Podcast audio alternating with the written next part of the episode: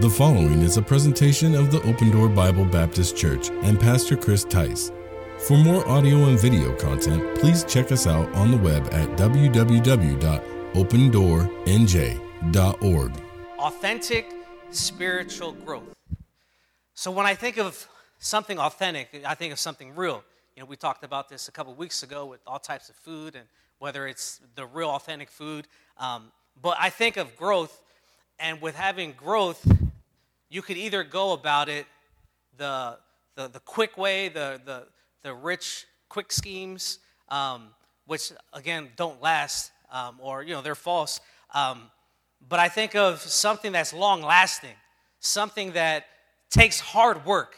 And I think in, in our Christian life, it's gonna take work. It's gonna take hard work. It's not easy. And one of the quotes that I, uh, I uncovered a couple years ago was the things that you value most in life were hard to get. The things that you value most in your life, they're hard to get. It's to take work. It's to take long-lasting effort and energy and and when it comes to having real authentic growth, it's to take work.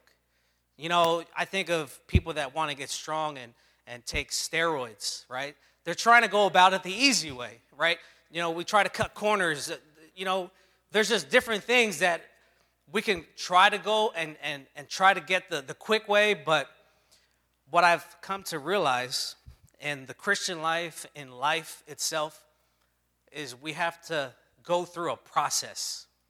And I also know that, you know, and I'm learning this each and every day, it's, it's one thing to get the victories, right? You know, go from one victory to the next victory to the next victory, but you're thinking of the next victory, right? Or you're thinking of the next thing, but you tend to not you tend to not enjoy the process leading in getting the victory. All the hard work. You think of all the teams that, whether it won a championship or, um, you know, Super Bowl or uh, whatever the case is, or being the top in, you know, in their, uh, in their field, right? Winning an award, President's Club, whatever the case is. It takes work. But if you don't enjoy the process leading up to it, you don't really appreciate the accomplishment that you had or that you, you know, that you um, wind up winning. So I even think we should have real authentic growth, but at the same time, we need to enjoy the process of getting spiritually stronger with the Lord each and every day, right? So, so having authentic spiritual growth, one essence of life is growth. Someone once said, if you're not growing, you're dying. I think one will find true purpose when you decide to grow. When you decide to grow, God has a plan and purpose for your life. He has a plan and purpose for your life. And if you don't know what that plan is, He wants to show you what that plan is. But if you decide that you're not going to grow, you're not going to get to that plan and purpose that God specifically has for you. So let's decide that no matter what, each and every day, we're going to do everything we can to grow. And in order to grow, you have to figure out what God's plan and purpose is. I learned this a long time ago. All you have to do, again, I just mentioned not having all the abilities. If you say yes to God each and every single day, He's going to give you everything you need to be, uh, to be successful or to just grow throughout your life, throughout the trials and tribulations. God will help you. God will give you the tools that you need. I would hope, obviously, we're the cream of the crop here. We came here today so we can grow, so we can get something and grow. You know, every single time on Sunday when I pick up uh, the people from Lakewood and sometimes how, before we come inside, you know, I have a word of prayer with them and we come in and we have the service. But the prayer that I pray almost every week is Lord, I pray that you help us to be better Christians today than we were yesterday. Help us to be better people today than we were yesterday. Why? Because I know that we, we can't go through the motions. We have to grow each and every, every day. Just as a seed grows into a plant and an infant to a mature adult, so Christians need to have that Christ likeness when growth is hindered And different ways growth can be hindered is malnutrition, right? You think of uh, d- different diseases is a way that could cause growth to stop. You could think of a, a birth defect could hinder growth. The results can be tragic. The results can be tragic. You know, I think of uh, even Levi's heart defect. He had two holes in his heart, and that prevented, if he were to continue to grow, that would cause a, a, a big problem. So I'm glad that we got that treated but we all need to think there's different things in life that can cause us to, or that can hinder us from not growing. After all, immature Christians cannot fully appreciate all the blessings and privileges that God has reserved for them, nor serve Him with the usefulness He desires. See, when I think of immature Christian, they're limiting the blessings that they can receive each and every day. They're limiting the privileges that they can take advantage of every single day. Why? Because they're immature. They're not receiving the blessings, they're not receiving the privileges God has reserved for them, nor serve Him with His youthfulness and His desires. So God wants to give them their desires, but God also wants to help them. I want you to, to look at John chapter 15. John chapter 15, verses 4 and 5. John 15, verses 4 and 5. It says this Abide in me, and I in you, as the branch cannot bear fruit of itself, except it abide in the vine. No more can ye, except ye abide in me. I am the vine, ye are the branches. He that abideth in me, and I in him, the same bringeth forth much fruit. For without me, ye can do nothing. See, God wants to give us the kingdom. God wants to give us the kingdom. God wants to help us and, and guide us each and every day. And all he says is, listen, you abide in me, you re- remain in me. Listen, we'll grow. I'll give you what you need to grow. You just have to abide in me. You just have to abide in me. If we dwell with God and continue to remain in his ways, he will bear fruit through us. That's a great privilege. That's a great privilege to be used of God. So we talk about spiritual growth. Just for a second, we're going to talk a little bit about physical growth, right? Um, I think of physical growth, and you know, we all have a responsibility to put forth, you know, effort in growth, and, and God gives us power, even physically, to be able to, you know, become stronger, right? And you know, you think of some of the athletes that talk about, man, you know, my God-given ability, just being able to perform at a high level, right? God gives us the power. He gives us what we need, even physically. So I think of, you know, even last year, I was motivated. Last year, I texted even a couple of you guys in here. Listen, we're going to go. We're going to do insanity. We're going to work out in the morning. Wake up 4:30 in the morning. We're going to hit the ground running. We're going to work out. You know, in three months, we'll all lose 150 pounds, and we, we'll be good, right? We'll be in shape, right? And you know, I think, you know, we did it for some time. We did it for a couple. You know, some of us we did it for about two months right? And, you know, wind up, you know, it didn't work out, right? Uh, basketball season came, and that was good, right? But then after basketball season, you know, there wasn't really a process in place. We stopped doing it, and, you know, now a year later, we're in the same boat, or at least for me, in the same boat, right? So you, th- you think of that process, right? You think of the effort, um, you know, so to make me feel better, last week I went enjoy enjoying LA Fitness in Howell you know so hopefully you know build a process there and and go and have results you know come january fresh and anew right? Um, so but i had to put forth effort right? Physically i have to put forth effort. It's it's one thing to say something but it's another thing to do something right? Spiritual growth ultimately depends on god's power but it also requires the element of human responsibility. God wants us to grow, but there's an element to that.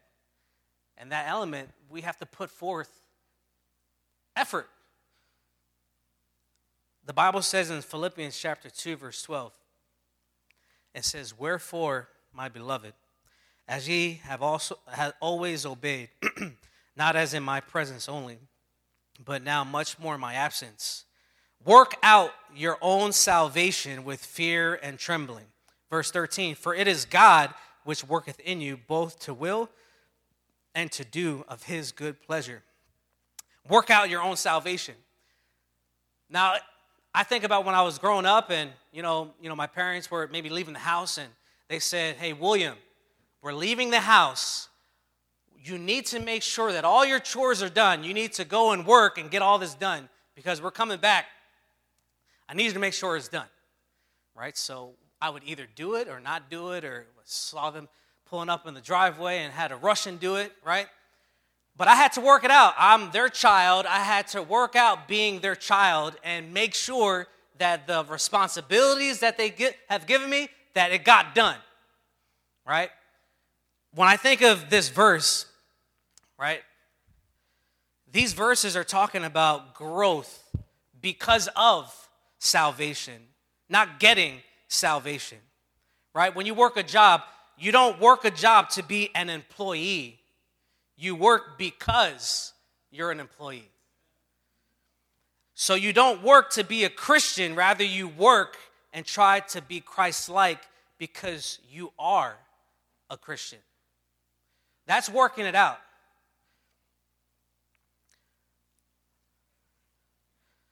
So we take a look at who is the one that works, that does the work. So if you look at that verse 13 there, in that verse that I just talked about, for it is God which worketh in you both to will and to do of his good pleasure. See, God does the work. God's the one that does the work. The Bible says in Ephesians chapter 2, verse 8 and 9, it says, Not of works, lest any man should boast. See, God gives us the grace, God gives us salvation as a gift, but we can't boast about anything that we have because it's all God. God does all the work. God, God did everything for us. And He will do the work with you if you will let Him. Peter commanded believers to grow in grace and the knowledge of our Lord and Savior Jesus Christ. The Bible says in 2 Peter chapter 3 verse 18. While Paul exhorted them to be therefore followers of God as dear children in Ephesians 5 1, Paul also set forth spiritual growth goals an ultimate growth goal, right? If you could take your Bible and go to Philippians chapter 3, Philippians chapter 3, verse 14. The Bible says, I press toward the mark for the prize of the high calling of God in Christ Jesus. See, Paul realized listen, we need to be setting goals. Let me ask you this Are you setting goals? I know we just talked about New Year's and uh, a new year and us setting goals, but are you setting goals? Are you setting physical goals? Are you setting mental goals, things that are going to make you more, uh, you know, give you a more, more of an intellect or just give you more knowledge? Are you setting goals for your mental state? What about spiritual? Are you setting some spiritual goals? What about recreational? You setting recreational goals? What about social goals? So, New Year, are we setting goals? What about your relational goals? The relationships that you have, relationships that you want to create. Are you setting goals? Are you growing? You say, Pastor, well, listen, I come to church every single Sunday. I read my Bible every single day. I'm physically, I mean, I'm spiritually strong. Okay, that's great. You're spiritually strong. But how are you socially? How are you when you when you when you talk to people? Like how are your relationships with your your spouse, your kids, you know, your friends and family? Oh, you don't understand. I come to church, I'm here all this uh, that's great.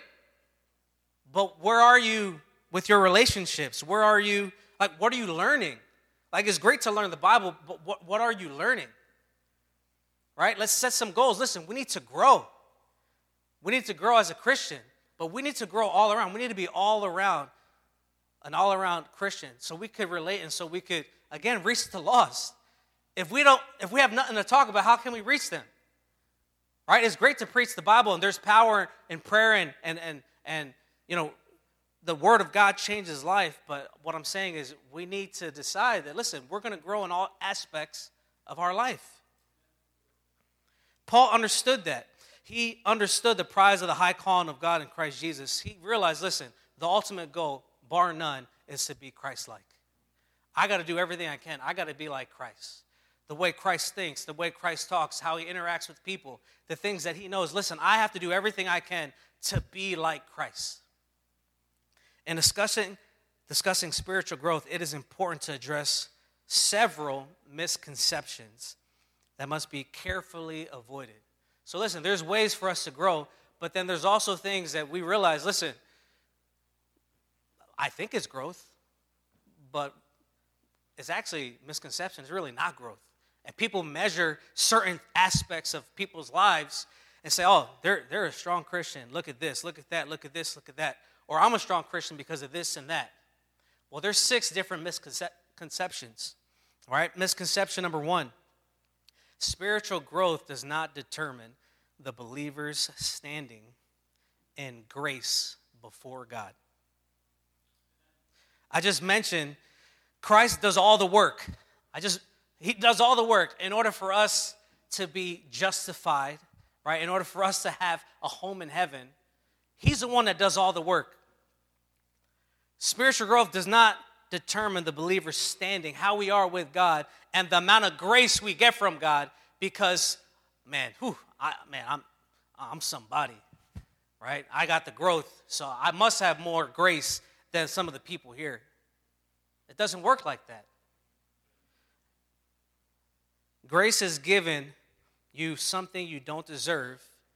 He gives it all to us, all the grace we could ever need. The Bible says His mercies are new every morning, right? That's why He gives us His grace.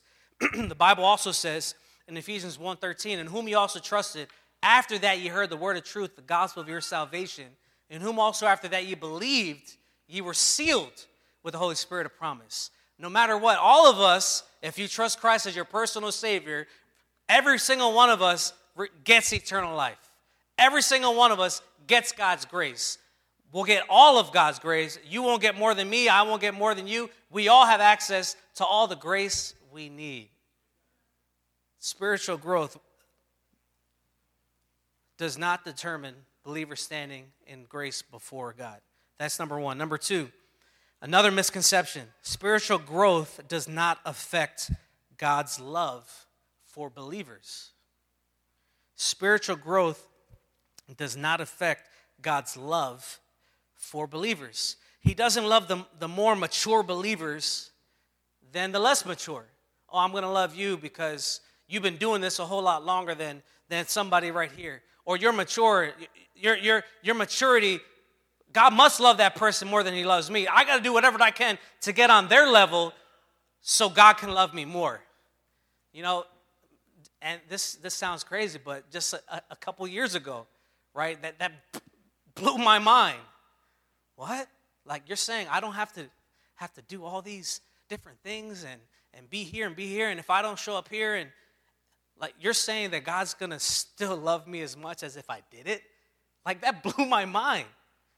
But that's a misconception. Spiritual growth. Listen, God is going to love us regardless, right? Just like you have kids, regardless of what they do, where they're at in their life right now, the decisions they make, whether they love you, don't love you, whether they're talking to you, not talking to you, regardless, no matter what, you're going to love them unconditionally. They're your kids. We're a child of God. We have a home in heaven. No matter what, God's going to do everything to show us that He loves us and that we all have all the love that God can give. Luke chapter 22, you know, it's, it's a story of the disciples arguing on the night of the crucifixion. You know, they were they were they were arguing and and you know, obviously this is a sensitive time.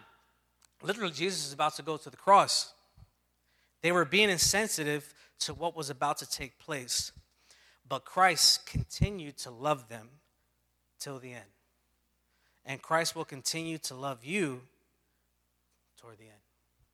Misconception number three spiritual growth is not measured by the calendar. It's not measured by the calendar.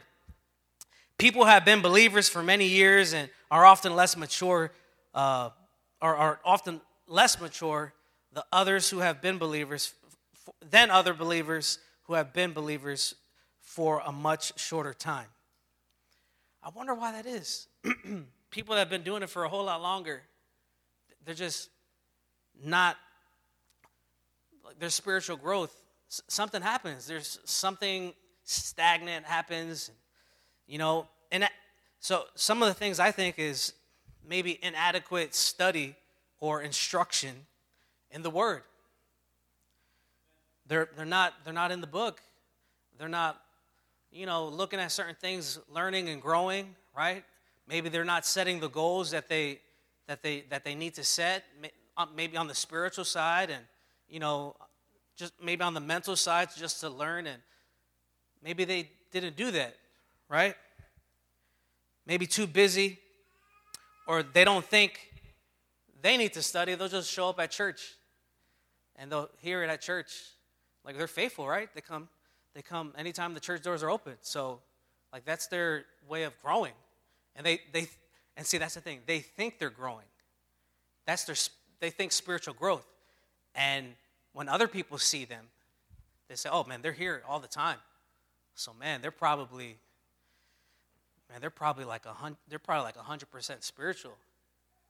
I remember one time somebody told me that, like, man, this person here, they, they said their name, man, they're, they're probably like 100% spiritual. Like right now, I mean, you know, I'm trying, I'm working, I'm probably like 70%. Well, actually, you know, I'm probably like 80%. That's what they said. But so you think like that mentality, right? Like they measure it by them showing up, being here, and all that. And again, there's nothing wrong with being here. We, of course, we want you to be here. We want you to be involved. But we're talking about spiritual growth and how some people measure that. Right? If you could turn your Bible to, to 1 Corinthians chapter 3. 1 Corinthians chapter 3, and we'll look at verses 1 through 3. And, and again, we're talking about spiritual growth is not measured by the calendar. The Bible says here, And I, brethren, could not speak unto you as unto spiritual, but as unto carnal, even as unto babes in Christ. I have fed you with milk and not with meat, for hitherto ye were not able to bear it, neither yet now are ye able, for ye are yet carnal.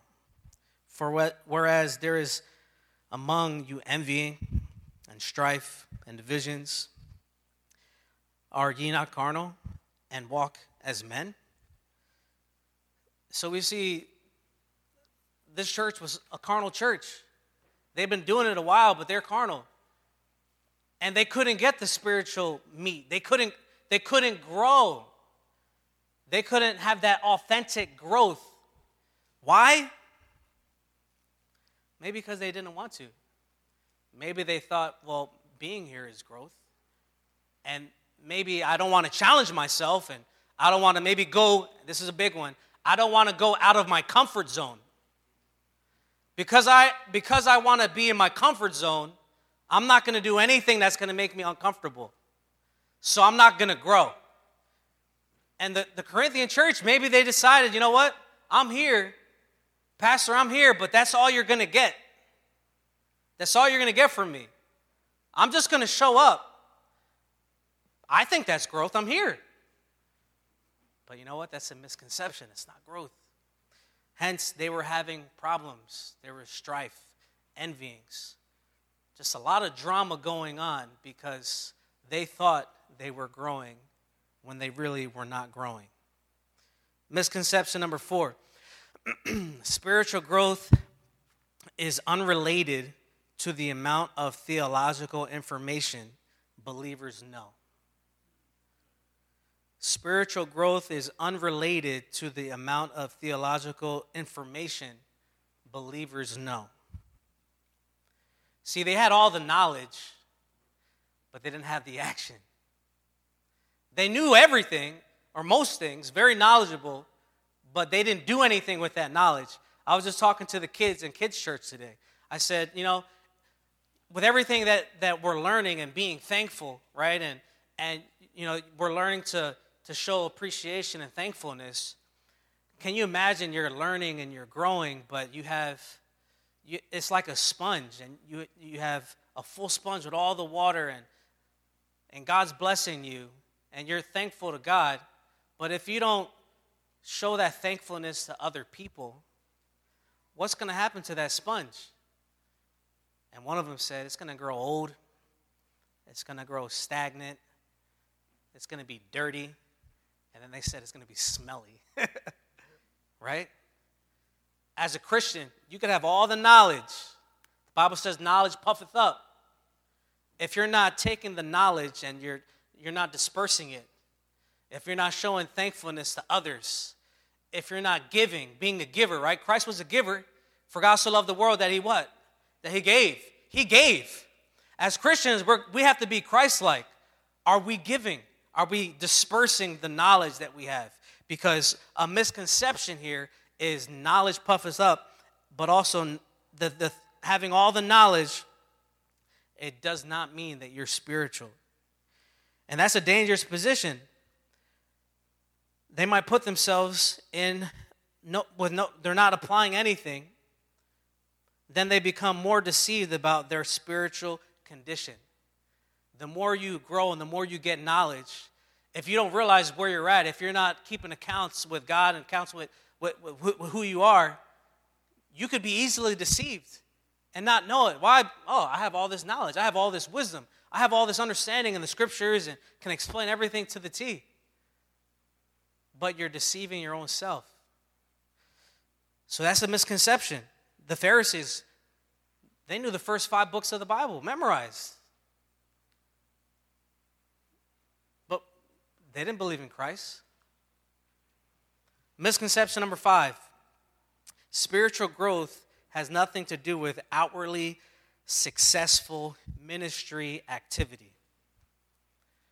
So you could have a ministry, thousands of people. You could have a ministry within the church that maybe is thriving, maybe it's growing. It's one of maybe the newer ministries in the church, and it's growing, it's thriving. And everyone's, hey man, wow, man, man, it's going great. That's it. man, visitors are coming, right? Everything you're doing is man, it's awesome. That, that might feel good, and you might equate that to growth. Man, man, I'm doing, I must be doing good, man. I must be close to God. But you know what? The person that does the work, the Bible says, for without me, ye could do nothing, right? God is the one that brings the increase. He's the one that brings the increase. The busy people, let's say, because they're so busy, they might neglect the time to spend with Him. So, a misconception is spiritual growth has nothing to do with outwardly successful ministry activity. Number six, spiritual growth is not mystical, sentimental, or psychological. It does not stem from a once for all act, religious decision, or an emotional uh, experience. You know, it's like, hey, man, I, I saw man, I saw a, shadow of Jesus on a tree. So because I saw this crazy, that, that must be Jesus. Sorry, well, you know, I got saved. You know, my life changed. Thank God for the tree. Right? No, nothing mystical, you know, some um, crazy experience. Like that doesn't mean that you're spiritual or you have spiritual growth. It's not something mystical. Um, rather, as physical growth results from the process of taking in food. So, also, spiritual growth results from the process of taking in God's truth. We got to take His word in. We got to we got to eat His word up. We have to not only take it in, we have to believe it, but we have to apply it. That's where we can get growth. It's one thing to hear something, but it's another thing to take it, understand it, and do. The Bible says in John chapter 8, verse 31 and 32, it says, Then said Jesus to those Jews which believed on him, If ye continue in my word, then are ye my disciples indeed. And ye shall know the truth, and the truth shall make you free. Jesus also quoted Moses when he, when he said, It is written, man shall not live by bread alone, but by every word that proceeded out of the mouth of God. See, it's not a mystical, sentimental, psychological experience. It's the only way you're going to get growth is hearing his word, receiving his word, and applying it. That's the only way we're going to grow.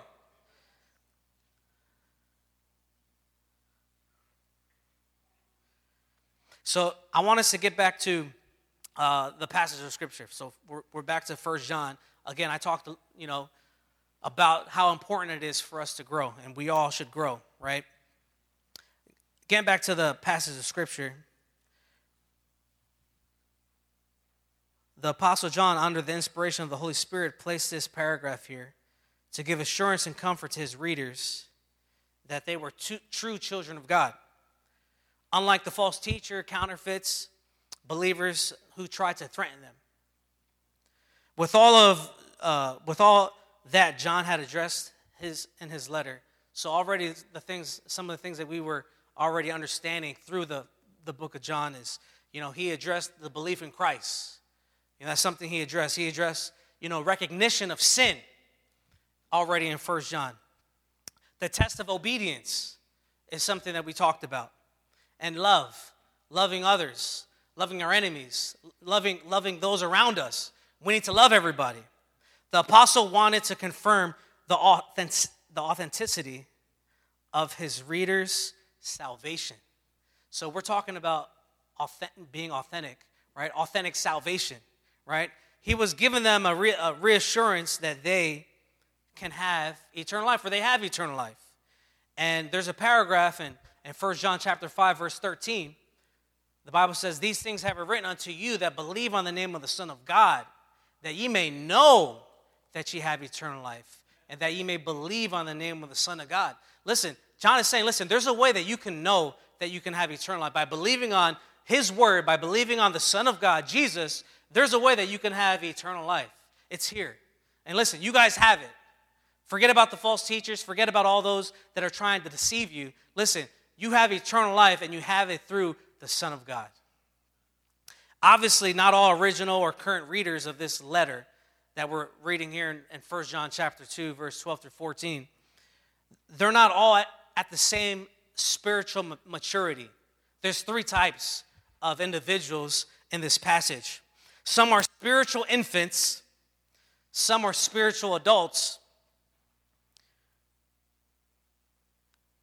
So, those are the type of individuals, and again, we'll go over the three. In order to effectively encourage all recipients, John began this very definitive section with a general reassurance. So we're going to go over general reassurance and a couple more, and then we'll be done, right? I think that's right.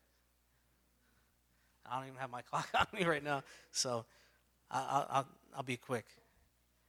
So, general reassurance, after which he gave specific reassurance. So, these are the three categories the little children, young men, and fathers. So, little children, obviously, that's all children. Young men is young men and ladies, and then we have fathers, and we could apply that to ladies as well, right? So, First John chapter 2, verse 12. I write unto you, little children, because your sins are forgiven you for his name's sake. The word little children in Greek, teknia, means born ones. Speaking of offspring in a general sense without regard for age. By using this term, the apostles the apostle was addressing all who were true offspring of God at any level of spiritual maturity. So 1 John chapter 2, right? Just the first couple words there. I write unto you little children. So he's addressing everyone, all born ones, all of us that were born. He's writing to all them that were born. They all can read this. They all understand this is for them. And he's trying to give them a reassurance. Right? He's saying, little children, right?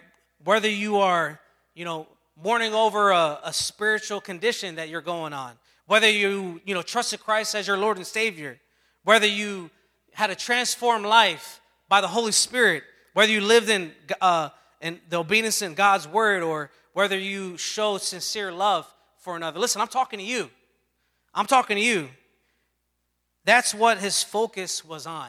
He was focusing on those believers. From the Bible's perspective, there are two spiritual families. So the first spiritual family are the children of God. The second spiritual family are the children of Satan. These are the two families. God's children do not love Satan's family or give their allegiance to the word he controls. Instead, they grow. Every, we're supposed to grow, though not all at the same rate or with equal consistency. In their love for the Lord, a love that will manifest itself in heartfelt obedience and service. So, listen, we all have to grow, right? And I will say this to you you can either have one of two things. You could either have spiritual growth or you could have worldly growth. Either way, you're gonna grow. It's just a matter of which way you're gonna grow. And then I'll tell you what, the more you have that worldly growth, it's gonna take a, more time and more effort to get back to where you were spiritually. It's gonna take some time. But that's why it's important that we all need to grow.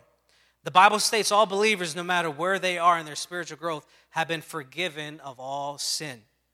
Right? We were just look at 1 John chapter 2 verse 12. I write unto you little children, the next thing we're going to see is because your sins are forgiven you for his name's sake. See, our sins are forgiven. 1 John chapter 1 verse 7, but if we walk in the light as he is in the light, we have fellowship one with another, and the blood of Jesus Christ, his son, cleanseth us from all sin. He's the one that cleanses us, He's the one that forgives us. And then I want you to look at for His name's sake.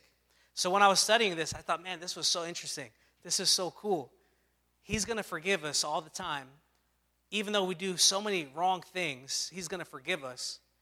Why? Why would He do that? Right? If, if Levi kept sinning and sinning, like, you know, not now, but when he gets older, like, he's going to get it. You know, and I mean, I might not forgive him for, you know, for a little bit, but then, you know, maybe in time. I mean, I'm, I'm not there yet, so. Um, but I think of God like, listen, God's going to forgive us. Why? But why? Why is he going to forgive us? It says it here. He's going to forgive us for his name's sake. See, God has a lot on the line. God has a lot of pressure. You, you talk about pressure and, and being in the hot seat. Right now, there's a couple coaches, I would assume, that are on the hot seat. Maybe in like the Philadelphia area, maybe. Might be in the hot seat after the Dolphins hit. I just found, I, can, I, I can't believe.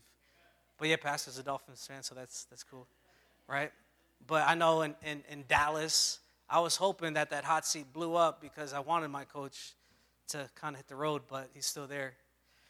But you think of forgiveness, right? His name's sake. See, Christ has a lot on the line. He has a lot of pressure each and every day. He has to fulfill and he has to follow through.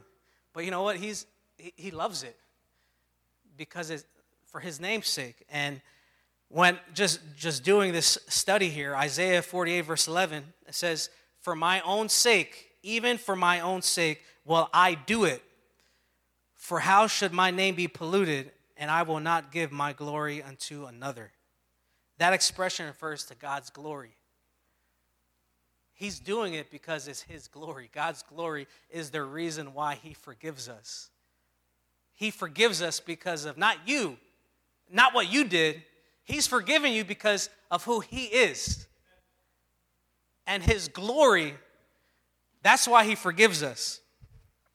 There are scores of verses, there was a lot, and we could have went through it. There's so many verses. I just picked one that talk about his glory and that the and that's the overarching reason for everything he does.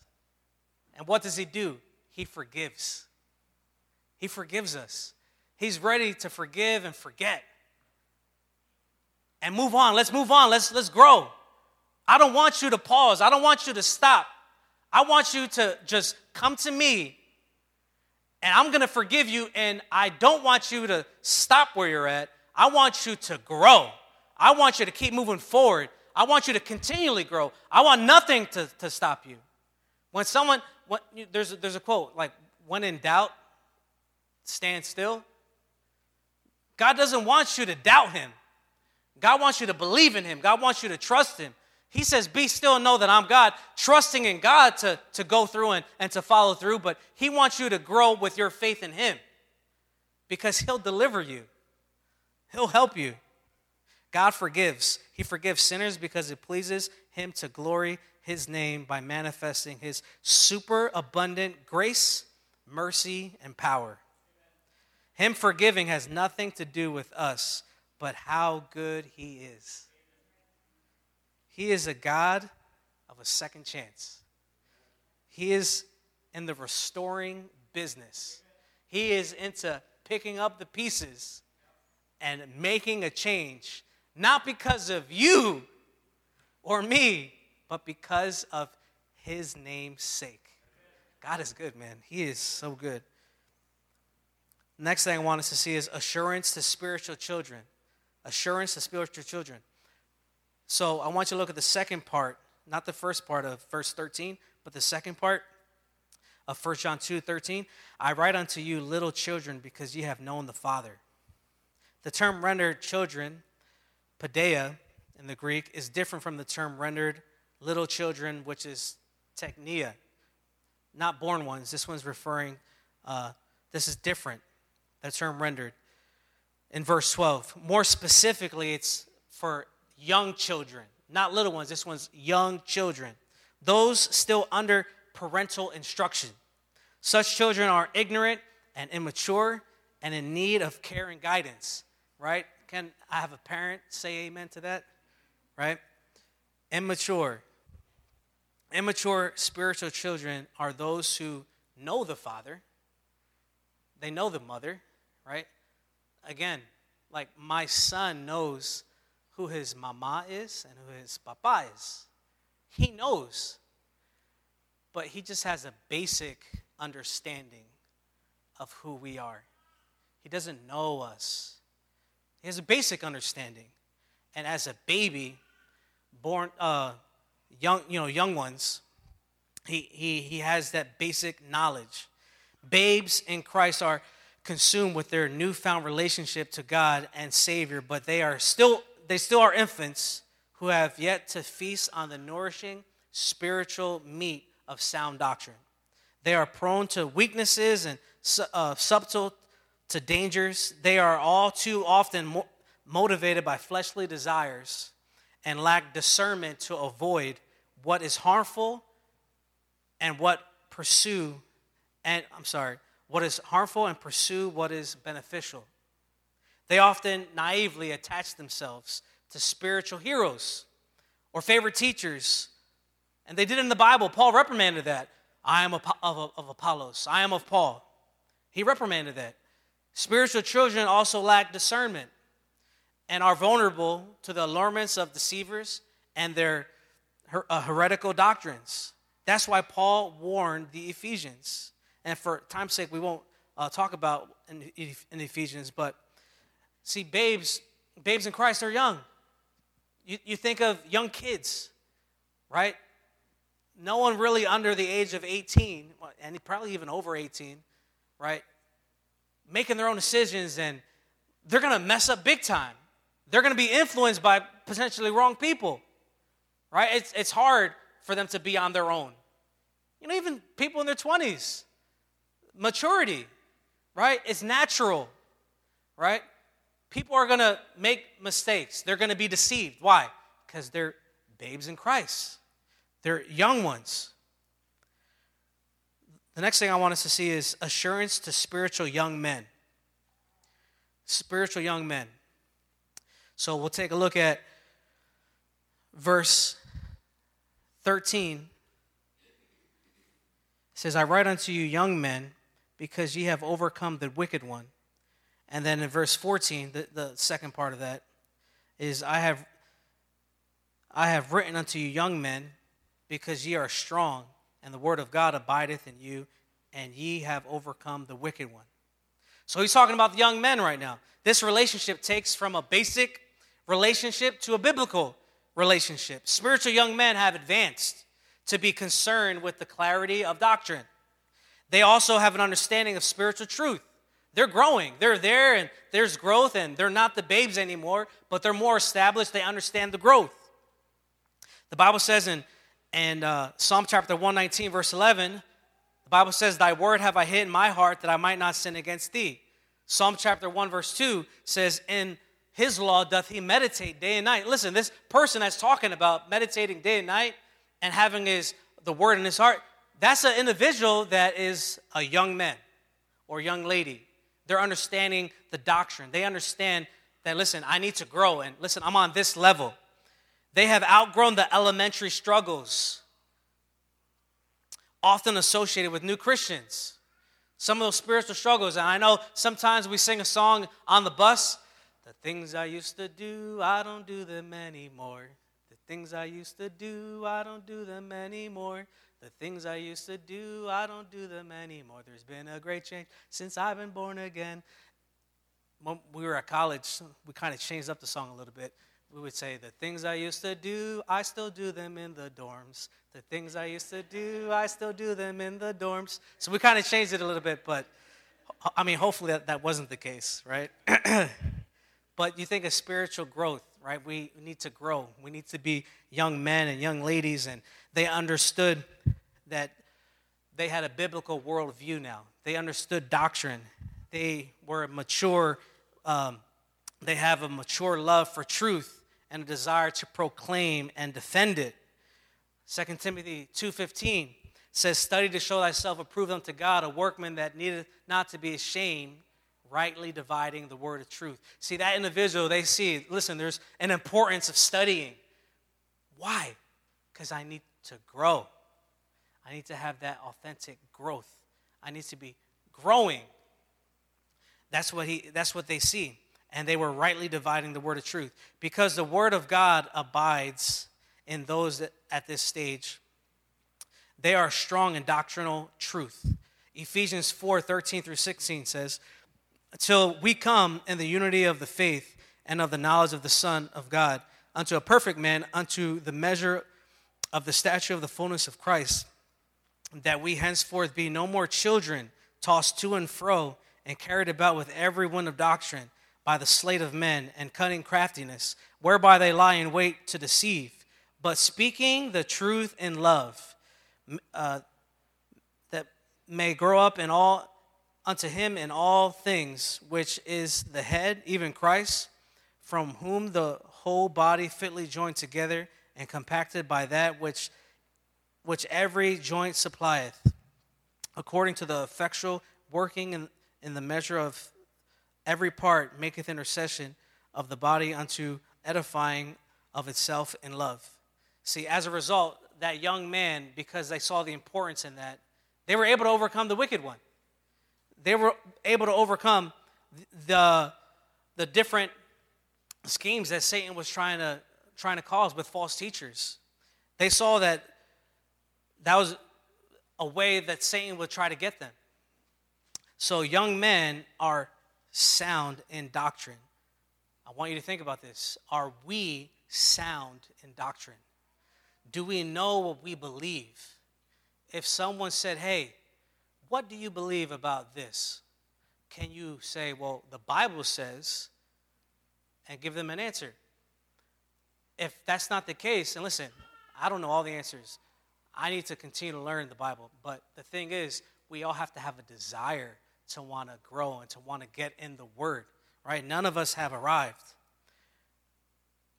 The Bible talks about in Ephesians chapter 6, verse 12, and I won't talk about, I, we won't read that verse, but it talks about how there's principalities and wickedness and, and high places, and we're, not, we're fighting a fight that's not flesh and blood. It's spiritual wickedness in high places. Listen, the devil's doing everything he can to try to devour us. You know, he walketh about as a roaring lion. He's, he's trying to ruin our life. We need to decide that, listen, we're going to be young men, right? And we're going to know our doctrine, and we're not going to be deceived we're going to want to grow and we're going to continue to grow. So, spiritual young men know truth and can fight against error. They can defend and guard the truth. The last thing I want us to look at is assurance to spiritual fathers.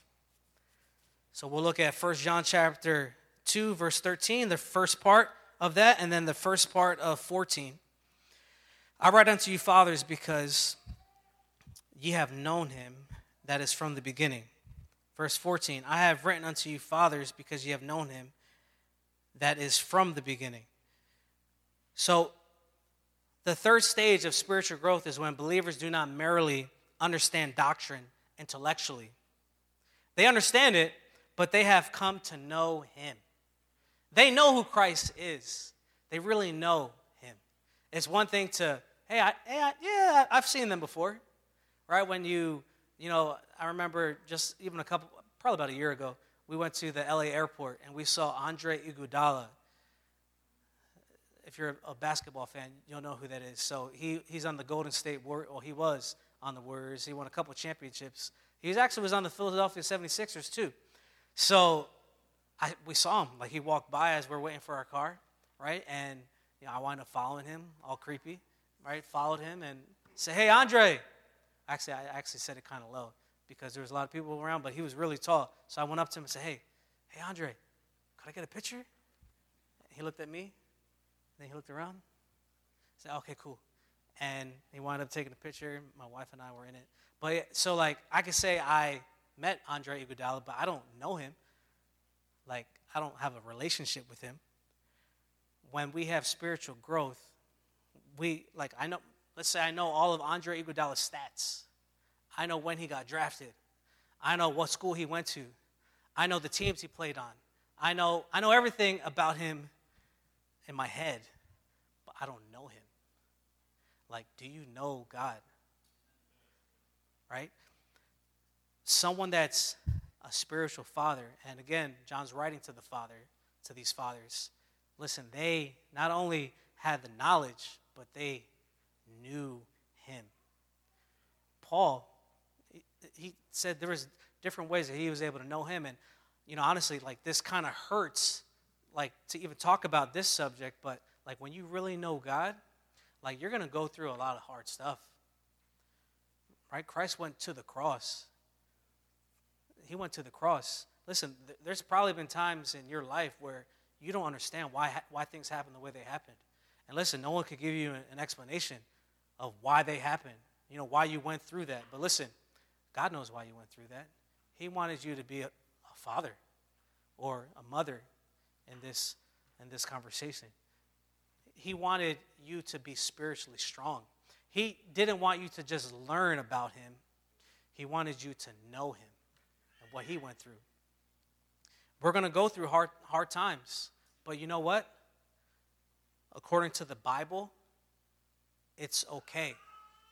It's okay that you went through those hard times because you're going to intimately be vulnerable and intimately know God. So, in a sense, the most mature saints have come full circle with the emphasis of their Christian lives, again, on their relationship with the eternal God who has been from the beginning, which again is what we just touched on in 13 and 14. The fathers knew him from the beginning. A quote No pain, no gain. How are we going to get stronger? We got to go through the pain. And I hate it. Again, I'm, I got to work out again it's going to stink. Again, I tried last week. I tried one day. You know, I ran on a treadmill for probably like 20 minutes. Like, it, it wasn't anything fast. It's probably moderate, like a fast walk, right? But it, it wore me out. And then lifting, lifting weights, like I felt good that day. But tell you what, for the next five days, I felt pain. I'm like, nah, I'm not trying to go back. So I feel good now. So hopefully this week, you know, I can start, a, you know, fresh and anew, right? God, He's a God of a second chance. So I'll get a second chance this week at LA Fitness, right? But again, that we can know Him. Ways you can know Him. Are you studying? Are you memorizing? Are you meditating? Are you applying the, the Bible's truths in every situation? Christians are transformed in the image of God by the power of the Spirit. The, the Spirit is the one that can change a life, right? He's the teacher of all things. As they continue to grow in their life and, and their life, the goal is to be spiritual fathers. That's our goal. Listen, you might say, Pastor, well, I'm a babe in Christ. Listen, it's okay. But if you're not growing, you're dying if you're not being better, you're only, again, you're going to grow worldly and more worldly. Let's be, if you're a babe, let's become a young man or young lady. If you're there, you need to be a father. If you're a father, the Bible talks about that we need to be continually growing each and every day. Even if you think, hey, listen, according to what the Bible's saying, I think I'm, I'm a father here, right? We need to continue to grow. Jesus desired that believers would know God, not in a superficial way, nor in an academic sense only, but with supernatural intimacy, made possible only by lifetime obedience to Him and His Word. Each and every day, even if you are considered a father, again, we, we need to grow. The Bible says in 2 Timothy chapter 3, verse 18, but grow in grace and in the knowledge of our Lord and Savior Jesus Christ. My last question to you is Are you growing? If God has used this ministry in any way to be a blessing to you, please take a moment to send us an email to info at opendoornj.org. Also, if you would like to support this ministry financially, you can do so online at opendoornj.org. Thanks for tuning in.